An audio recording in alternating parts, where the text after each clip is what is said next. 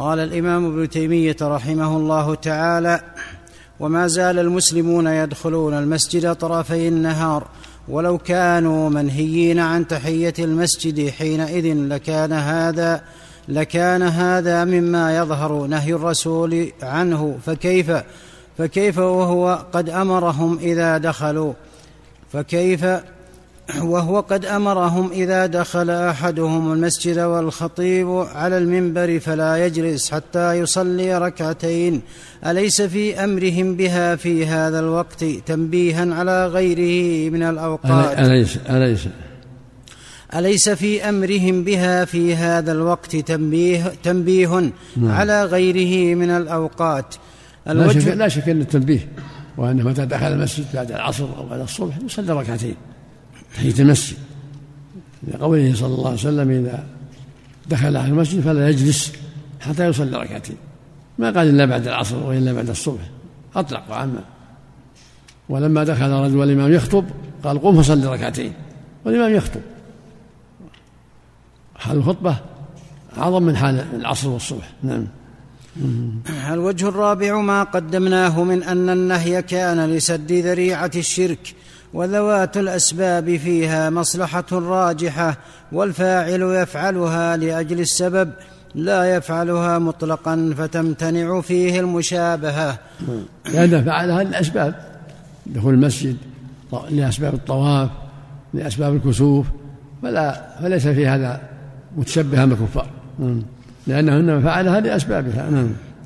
الوجه الخامس أنه قد ثبت في الصحيح عن النبي صلى الله عليه وسلم أنه قضى ركعتي الظهر بعد العصر، وهو قضاء النافلة في وقت النهي. الوجه الخامس أنه ثبت في الصحيح عن النبي صلى الله عليه وسلم أنه قضى ركعتي الظهر بعد العصر، وهو قضاء النافلة في وقت النهي، مع إمكان قضائها في غير ذلك الوقت، فالنوافل التي إذا لم تفعل في أوقات النهي تفوت هي تفوت هي أولى بالجواز. فالنوافل فالنوافل التي إذا لم تفعل في أوقات في أوقات النهي تفوت هي أولى بالجواز من قضاء نافلة في هذا الوقت. نعم. مع وهي إمكان وهي سنة الطواف وسنة صلاة الكسوف تحية المسجد أن تفوت، إذا تركها فات وقتها.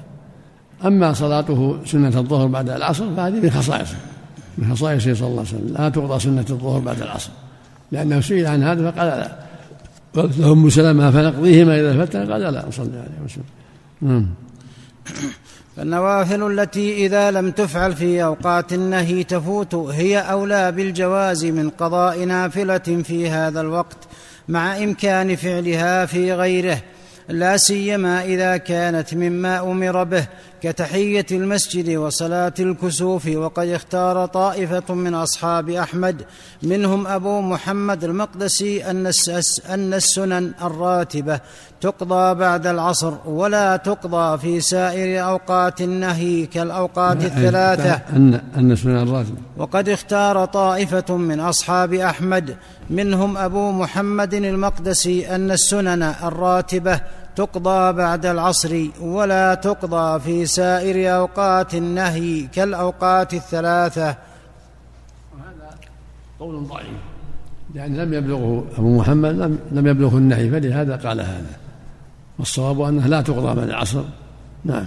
وإنما تقضى سنة الفجر خاصة، لأن جاء بها النص، تقضى بعد الفجر أو بعد طلوع الشمس. نعم.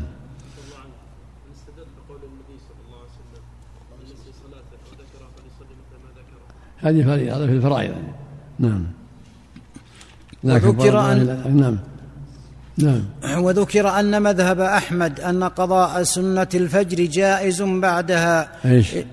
وذكر أن مذهب أحمد أن قضاء سنة الفجر جائز بعدها أن أن قضاء سنة الفجر جائز بعدها. نعم. نعم. جاء به النص، هذا جاء به النص.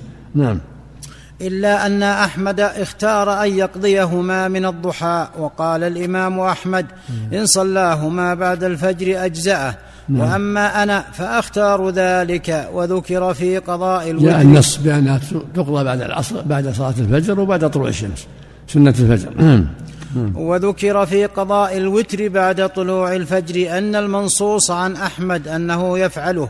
قال الأثرم: سمعت أبا عبد الله يسأل: أيوتر الرجل بعدما يطلع الفجر؟ قال: نعم. قال: ورو وروي ذلك عن ابن مسعود وابن عمر وابن عباس وحذيفة وأبي داود وعبادة بن الصامت وفضالة بن عبيد وعائشة وعبد الله بن عامر بن ربيعة، وهو أيضا مروي عن علي بن أبي طالب، وأنه لما ذكر له لما ذكر له عن أبي موسى أنه قال: من أوتر بعد المؤذن لا وتر له.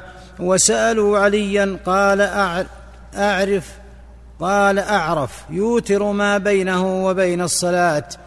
وأنكر وهذا قول ضعيف، هذا الذي ذكره المؤلف قول ضعيف، والصواب أنه لا يوتر إلا بعد الضحى، لأن الأحاديث الصحيحة واضحة في أن الرسول قال: إذا طلع الفجر فلا وتر، قال: أوتروا قبل أن تصبحوا.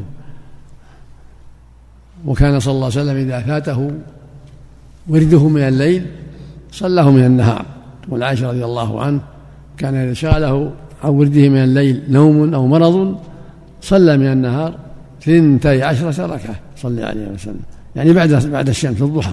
نعم. لا، إذا طلع الفجر انتهي، إذا طلع الفجر، لكن إذا كان أذنه يوتر كمل، لأن الأذان قد يكون ما عنده يقين الصبح على ظن الصبح، فالركعة الركعة زمنها يسير، إذا صلاها وهو يذن لا لا يضر، لأنه غير متيقن الصبح. من تعمد ترك الوتر هل يقضي؟ نعم. من تعمد ترك الوتر أفضل له يقضي الضحى. نعم. وأنكر ذلك ولم يذكر نزاعا إلا عن أبي موسى، مع أنه لا ينبغي بعد الفجر. قال: وأحاديث النهي الصحيحة ليست صريحة في قال قال وأحاديث النهي الصحيحة ليست صريحة في في النهي قبل صلاة الفجر، وإنما فيه حديث أبي. وقد احتج أحمد بحديث أبي نضرة الغفاري عن النبي صلى الله عليه وسلم أنه قال: إن الله زادكم صلاة فصلوها ما بين العشاء إلى صلاة الصبح الوتر. وهذا مذهب مالك. وقد احتج أحمد بحديث أبي نضرة الغفاري أبي بصرة.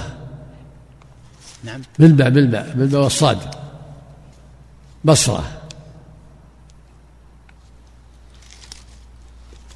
وقد احتج أحمد بحديث أبي بصرة الغفاري عن النبي صلى الله عليه وسلم أنه قال: إن الله زادكم صلاة فصلوها ما بين العشاء إلى صلاة الصبح الوتر. وهذا مذهب مالك والشافعي والجمهور. قال مالك: من فاتته صلاة الليل فله أن يصلي بعد الفجر قبل أن يصلي الصبح. قال: وحكاه ابن أبي موسى الخرقي في الإرشاد مذهبا لأحمد قياسا على الوتر.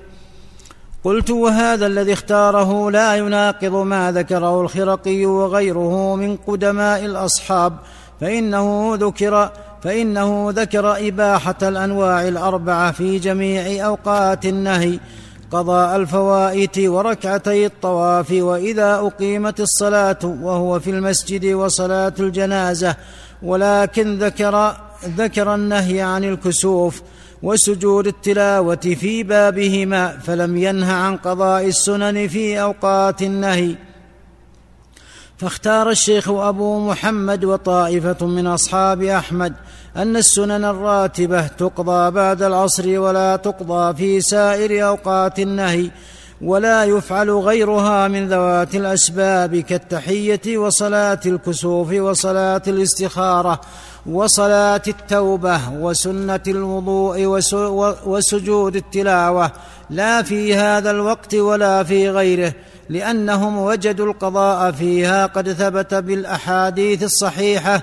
قالوا: والنهي في هذا الوقت أخف من غيره لاختلاف الصحابة فيه، فلا يلحق به سائر الأوقات، والرواتب لها مزية، وهذا الفرق ضعيف، فإن أمر النبي صلى الله عليه وسلم بتحية المسجد وأمره بصلاة الكسوف وسجود التلاوة أقوى من قضاء سنة فائتة، فإذا جاز هذا فذاك أجوز، فإن قضاء السنن ليس فيه أمر من النبي صلى الله عليه وسلم بل ولا, بل ولا أمر بنفس السنة, السنة سنة الظهر، لكنه لكنه فعلها وداوم عليها وقضاها لما فاتته، وما أمر به أمته لا سيما وكان هو أيضا يفعله، فهو أوكد مما فعله ولم يأمر به.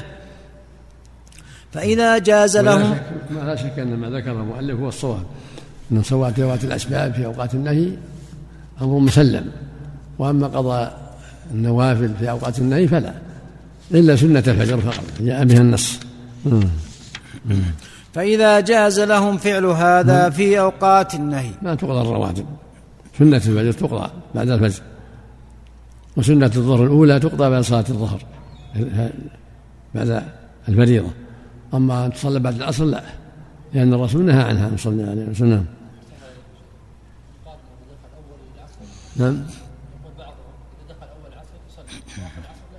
ايش؟ يقول احدهم يجمع بين الاقوال، يقول اذا دخل العصر اول العصر بعد الصلاه يصلي تحيه المسجد، واذا كان قبل المغرب لا يصلي. لا لا غلط، الصواب مطلقه، صلى الرواتب تصلى تحيه المسجد مطلقه ولو قبل الغروب بدقائق.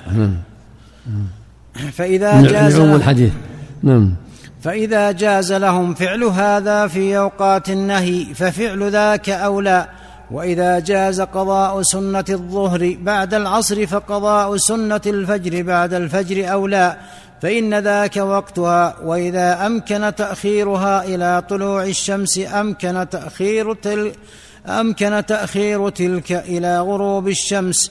وقد كانوا يصلون بين أذان المغرب وإقامتها، وهو صلى الله عليه وسلم يراهم ويقرهم على ذلك، وقال ما بين كل أذانين صلاة، ثم قال في الثالثة لمن شاء، كراهية أن يتخذها الناس سنة، هي سنة الراتبة، أن يتخذها الناس سنة لازمة، والصلاة بين الأذانين مستحبة وليس لازمة، ولهذا قال صلى الله عليه وسلم لمن شاء، قال صلوا قبل المغرب صلوا قبل المغرب ثم قال في الثالثة لمن شاء، لئلا يظن الوجوب، لئلا يظن الناس الوجوب. صلى الله عليه. فصل. والنهي في العصر معلق بصلاة العصر. بارك الله رحمه الله.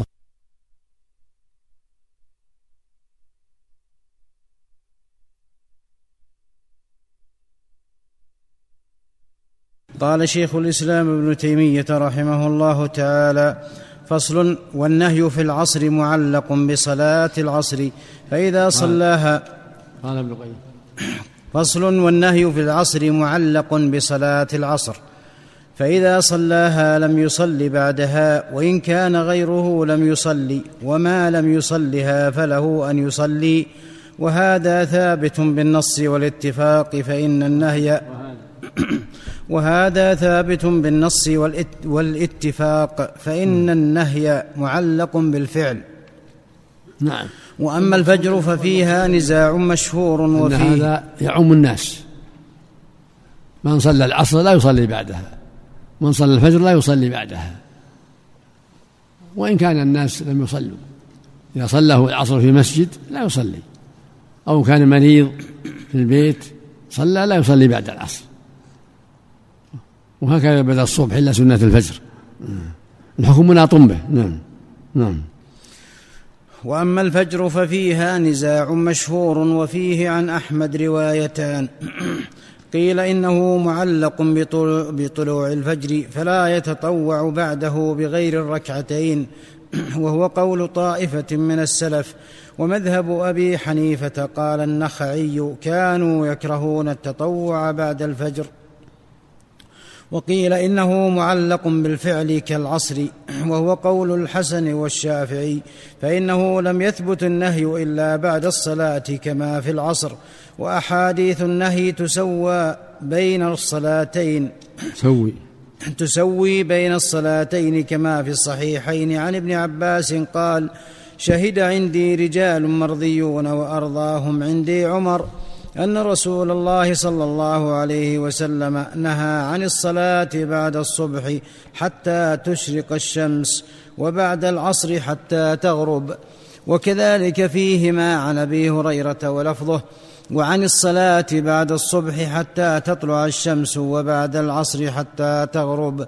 وفيهما عن أبي سعيد قال قال رسول الله صلى الله عليه وسلم لا صلاة بعد الصبح حتى ترتفع الشمس ولا صلاة بعد العصر حتى تغيب الشمس.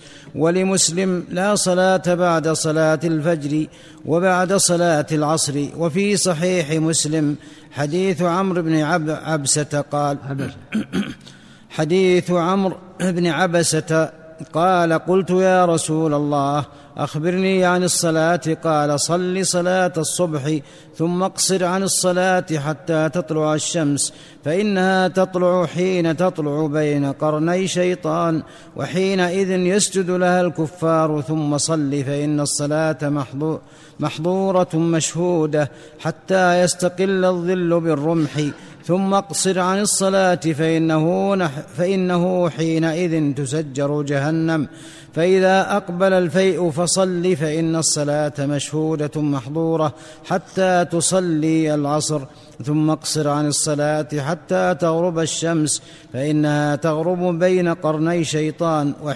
وحينئذ يسجد لها الكفار. هل يعرف من عبس هذا واضح مع بقية الأحاديث الكثيرة الدالة على أن ما بعد صلاة الفجر وما بعد صلاة العصر كله وقت نهي. أما الضحى كله محل صلاة، الظهر كله محل صلاة حين ترتفع الشمس غير الرمح إلى أن تقف الشمس كله محل صلاة، لو صلى مئة ركعة كله محل صلاة، وما بين الظهر والعصر كذلك. لكن يستثنى من هذا ذوات الأسباب فإنها تصلى في وقت النهي على الراجح كما تقدم، صلاة تحية المسجد، صلاة الكسوف، صلاة الطواف، كلها مستثنى. لا هذه أخرى خاصة في هذا. نعم. وال... نعم. هذا من جملة من جملة حديث النهي ثلاث ساعات، هذه أشد يعني إذا ضاق الوقت تكون النهي أشد. نعم. والأحاديث المختصة بوقت, بوقت الطلوع والغروب وبالاستواء. حديث ابن عمر قال قال رسول الله صلى الله عليه وسلم إذا بدا حاجب الشمس فأخروا الصلاة حتى تبرز، وإذا غاب حاجب الشمس فأخروا الصلاة حتى تغيب. هذا اللفظ لمسلم. وفي صحيح مسلم عن عقبة بن عامر قال ثلاث ساعات كان رسول الله صلى الله عليه وسلم ينهانا أن نصلي فيهن وأن نقبر فيهن موتانا حين تطلع الشمس بازغة حتى ترتفع، وحين يقوم قائم الظهيرة حتى تميل، وحين تتضيف الشمس للغروب حتى تغرب. ووقت الزوال ليس في عامة الأحاديث ولم يذكر, ولم يذكر حديثه ولم يذكر حديثه البخاري، لكن رواه مسلم من حديث عقبة بن عامر ومن حديث عمرو بن عبسة وتابعهما الصنابحي الصنابحي وعلى هذه الثلاثة اعتمد أحمد. ولما ولما ذكر له الرخصة في الصلاة وعلى هذه ثلاثة وعلى هذه الثلاثة وعلى هذه الثلاثة الثلاثة اعتمد أحمد.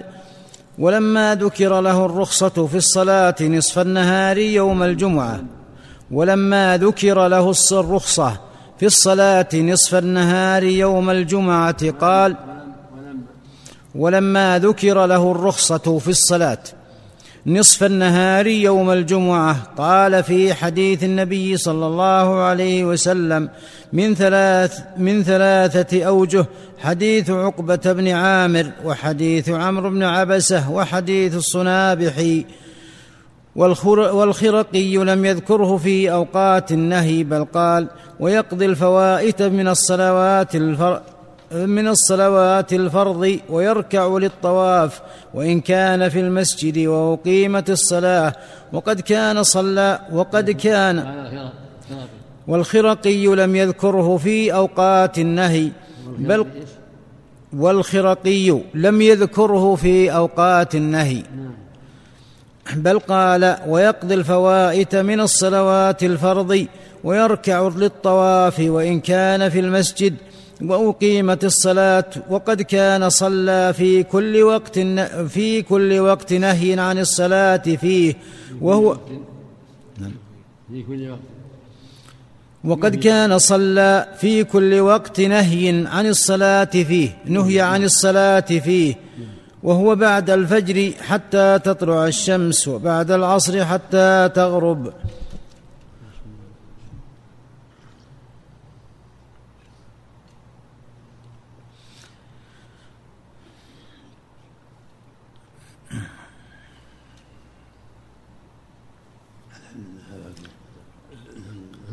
وهذا يقتضي أنه ليس وقت نهي إلا هذان، ويقتضي أن ما أباحه يفعل في أوقات النهي كإحدى الروايتين، ويقتضي, ويقتضي, ويقتضي أن ما أباحه يفعل في أوقات النهي كإحدى الروايتين ويقتضي أن النهي معلق بالفعل، فإنه قال فإنه قال بعد الفجر حتى تطلع الشمس، ولم يقل الفجر، ولو كان النهي من حين طلوع الفجر لاستثنى لاستثنى الركعتين، بل استثنى الفرض والنفل، وهذه ألفاظ الرسول، فإنه نهى عن الصلاة بعد الصبح حتى تطلع الشمس، كما نهى عن الصلاة بعد العصر حتى تغرب حتى تغرب الشمس. ومعلوم أنه لو أراد الوقت لاستثنى ركعتي الفجر والفرض، كما ورد, كما ورد استثناء ذلك فيما نهى عنه، حيث قال لا صلاة بعد الفجر إلا سجدتين، فلما لم يذكر ذلك في الأحاديث علم أنه أراد فعل الصلاة كما جاء مفسرا في أحاديث صحيحة، ولأنه يمتنع أن تكون أوقات الصلاة الم... ولأنه ولأنه فلما لم يذكر ذلك في الأحاديث علم أنه أراد فعل الصلاة كما جاء مفسرا في أحاديث صحيحة، ولأنه يمتنع أن تكون أوقات الصلاة المكتوبة فرضها وسنتها وقت نهي، وما بعد الفجر وقت صلاة الفجر سنتها وفرضها، فكيف يجوز أن يقال إن هذا وقت نهي؟ وهل يكون وقت نهي سن فيه, سن فيه الصلاة دائما بلا سبب، وأمر, وأم وأمر بتحري الصلاة فيه؟ هذا تناقض, تناقض مع أن هذا الوقت جعل وقتا للصلاة إلى طلوع الشمس، ليس, وقت ليس كوقت العصر الذي جعل آخر الوقت فيه إذا اصفرت الشمس. والنهي هو لأن, والنهي هو لأن الكفار يسجدون لها، وهذا لا يكون من طلوع الفجر، ولهذا كان الأصل في النهي عند الطلوع والغروب، كما في حديث ابن عمر لكن نهي عن الصلاة بعد الصلاتين سدا للذريعة، فإن المتطوع قد يصلي بعدهما حتى يصلي وقت الطلوع والغروب، والنهي في هذين أخف، ولهذا كان يداوم على الركعتين بعد العصر حتى قبضه الله. فأما قبل صلاة الفجر فلا وجه للنهي، لكن لا يسن ذلك الوقت إلا الفجر سنتها وفرضها، ولهذا كان النبي صلى الله عليه وسلم يصلي بالليل ويوتر، ثم إذا طلع الفجر صلى ركعتين ثم صلى الفرض، وكان يضطجع أحيانا ليستريح إما بعد الوتر وإما بعد ركعتي الفجر، وكان إذا غلبه من الليل نوم أو وجع صلى من النهار اثنتي عشرة ركعة بدل قيامه من الليل، ولم يكن يقضي ذلك قبل, قبل صلاة الفجر، لأنه لم يكن يتسع لذلك، فإن هذه الصلاة فيها طول، وكان يغلس بالفجر. وفي الصحيح من نام عن حزبه فقرأه فقرأه ما بين صلاة الفجر وصلاة الظهر كتب له كأنما قرأه من الليل، ومعلوم أنه لو أمكن قراءة شيء منه قبل صلاة الفجر كان أبلغ، لكن إذا قرأه قبل الزوال كتب له كأنما قرأه من الليل، فإن هذا الوقت تابع لليلة الماضية، ولهذا يقال فيما قبل الزوال فعلناه الليلة، ويقال بعد الزوال فعلناه البارحة، وهو وقت الضحى، وهو خلف وهو خلف خلف عن قيام الليل. ولهذا كان النبي صلى الله عليه وسلم إذا نام عن قيامه قضاه من الضحى فيصلي اثنتي عشرة ركعة. وقد جاء هذا عن عمر وغيره من الصحابة في قوله: وهو الذي جعل الليل والنهار خلفة لمن أراد أن يذكر أو أراد شكورا. فما بعد طلوع الفجر إنما سن للمسلمين السنة الراتبة وفرضها الفجر، وما سوى ذلك لم يسن ولم يكن منهيا عنه إذا لم يتخذ, يتخذ سنة كما في الحديث ولم يكن منهيا عنه إذا لم يتخذ سنة كما في الحديث الصحيح. فما بعد طلوع الفجر إنما سن للمسلمين السنة الراتبة وفرضها الفجر، وما سوى ذلك لم يسن ولم يكن منهيا عنه إذا لم يتخذ سنة ك... ولم يكن منهيا عنه إذا لم يتخذ سنة كما في الحديث الصحيح: بين كل أذانين صلاة، بين كل أذانين صلاة.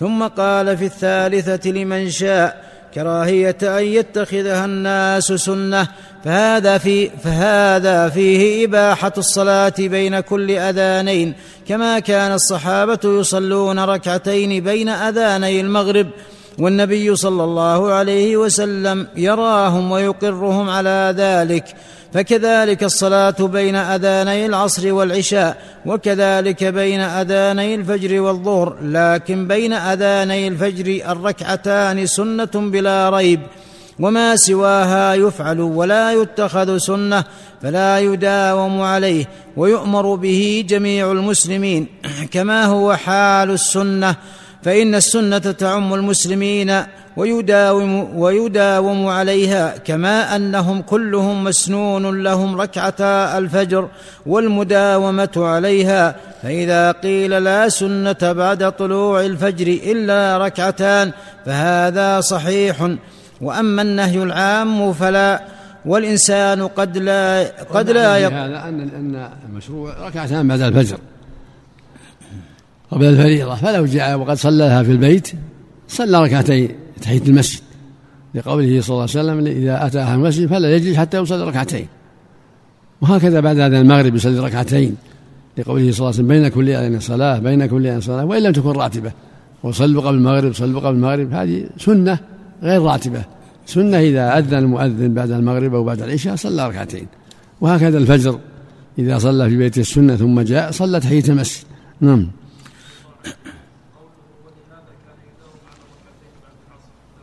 هذا هذا من خصائصه صلى الله عليه وسلم. نعم، هذه مختصة به صلى الله عليه وسلم. نعم، الصلاة النافلة بعد الفجر وبعد العصر وعند وقوف الشمس، قبل عند وقوفها توسطها في السماء، فإذا مالت الغروب زالت. ثلاثة بالاختصار وخمسة بالتفصيل. ثلاثة بالاختصار: بعد العصر إلى غروب الشمس، بعد الفجر إلى ارتفاع الشمس، وعند وقوف ثلاث. وإذا فصل قيل: بعد الفجر إلى طلوعها، وبعد طلوعها إلى أن ترتفع، وبعد العصر إلى أن تصفر، وبعد الاصفرار إلى أن تغرب، ووقت الوقوف. هذه خمسة. نعم.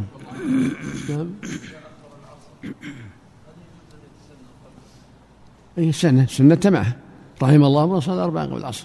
لو لو تأخر، لو فاتت صلاة العصر أو نام صلى، استحب له يصلي قبلها أربعة.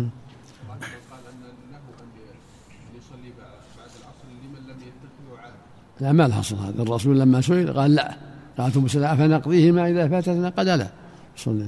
وقال لا صلاة بعد العصر حتى تغيب الشمس وصلي عليه وسلم. نعم نعم ثابت ثابت نعم رواه أحمد بن جيد نعم وأبو داود نعم نعم نعم إذا صلى سنة في المسجد كفى كفت عن تحية المسجد، وإذا صلاها في البيت وجاء يصلي تحية المسجد لا يجلس ولا يزيد. نعم إذا صلى في المسجد لا يزيد لا يزيد لا تكفي عن تحية المسجد. نعم نعم في البيت فقط سنة في البيت وهو في المسجد في البيت. نعم صلى الله عليكم.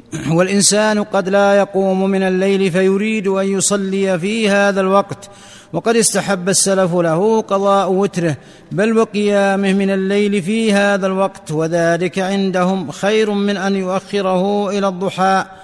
فصل. وللناس سطرين سطرين نعم والإنسان قد لا يقوم من الليل فيريد أن يصلي في هذا الوقت، وقد استحب السلف له قضاء وتره بل وقيامه من الليل في هذا الوقت، وذلك عندهم خير من أن يؤخره إلى الضحى. هذا به الأمر الأقرب والصواب يؤخر الضحى كما فعل النبي صلى الله عليه وسلم، كان إذا نام عن وتره أو شغله مرض صلى من النهار، ما يصلي بين المغرب بين الفجر وصلاتها، لا بين الفجر هذه مختص بسنة الفجر أو تحية المسجد فقط، لقوله صلاة بعد لا صلاة بعد الفجر إلا سنة الفجر صلى على محمد. فإذا ما فاته التهجد من الليل يصلي من النهار الضحى. لا ما هو مشروع وقت نهي. أحسن الله إليك. فصل وللناس في صلاة نعم فصل وللناس في الصلاة نصف النهار يوم الجمعة وغيرها أقوال. بارك الله.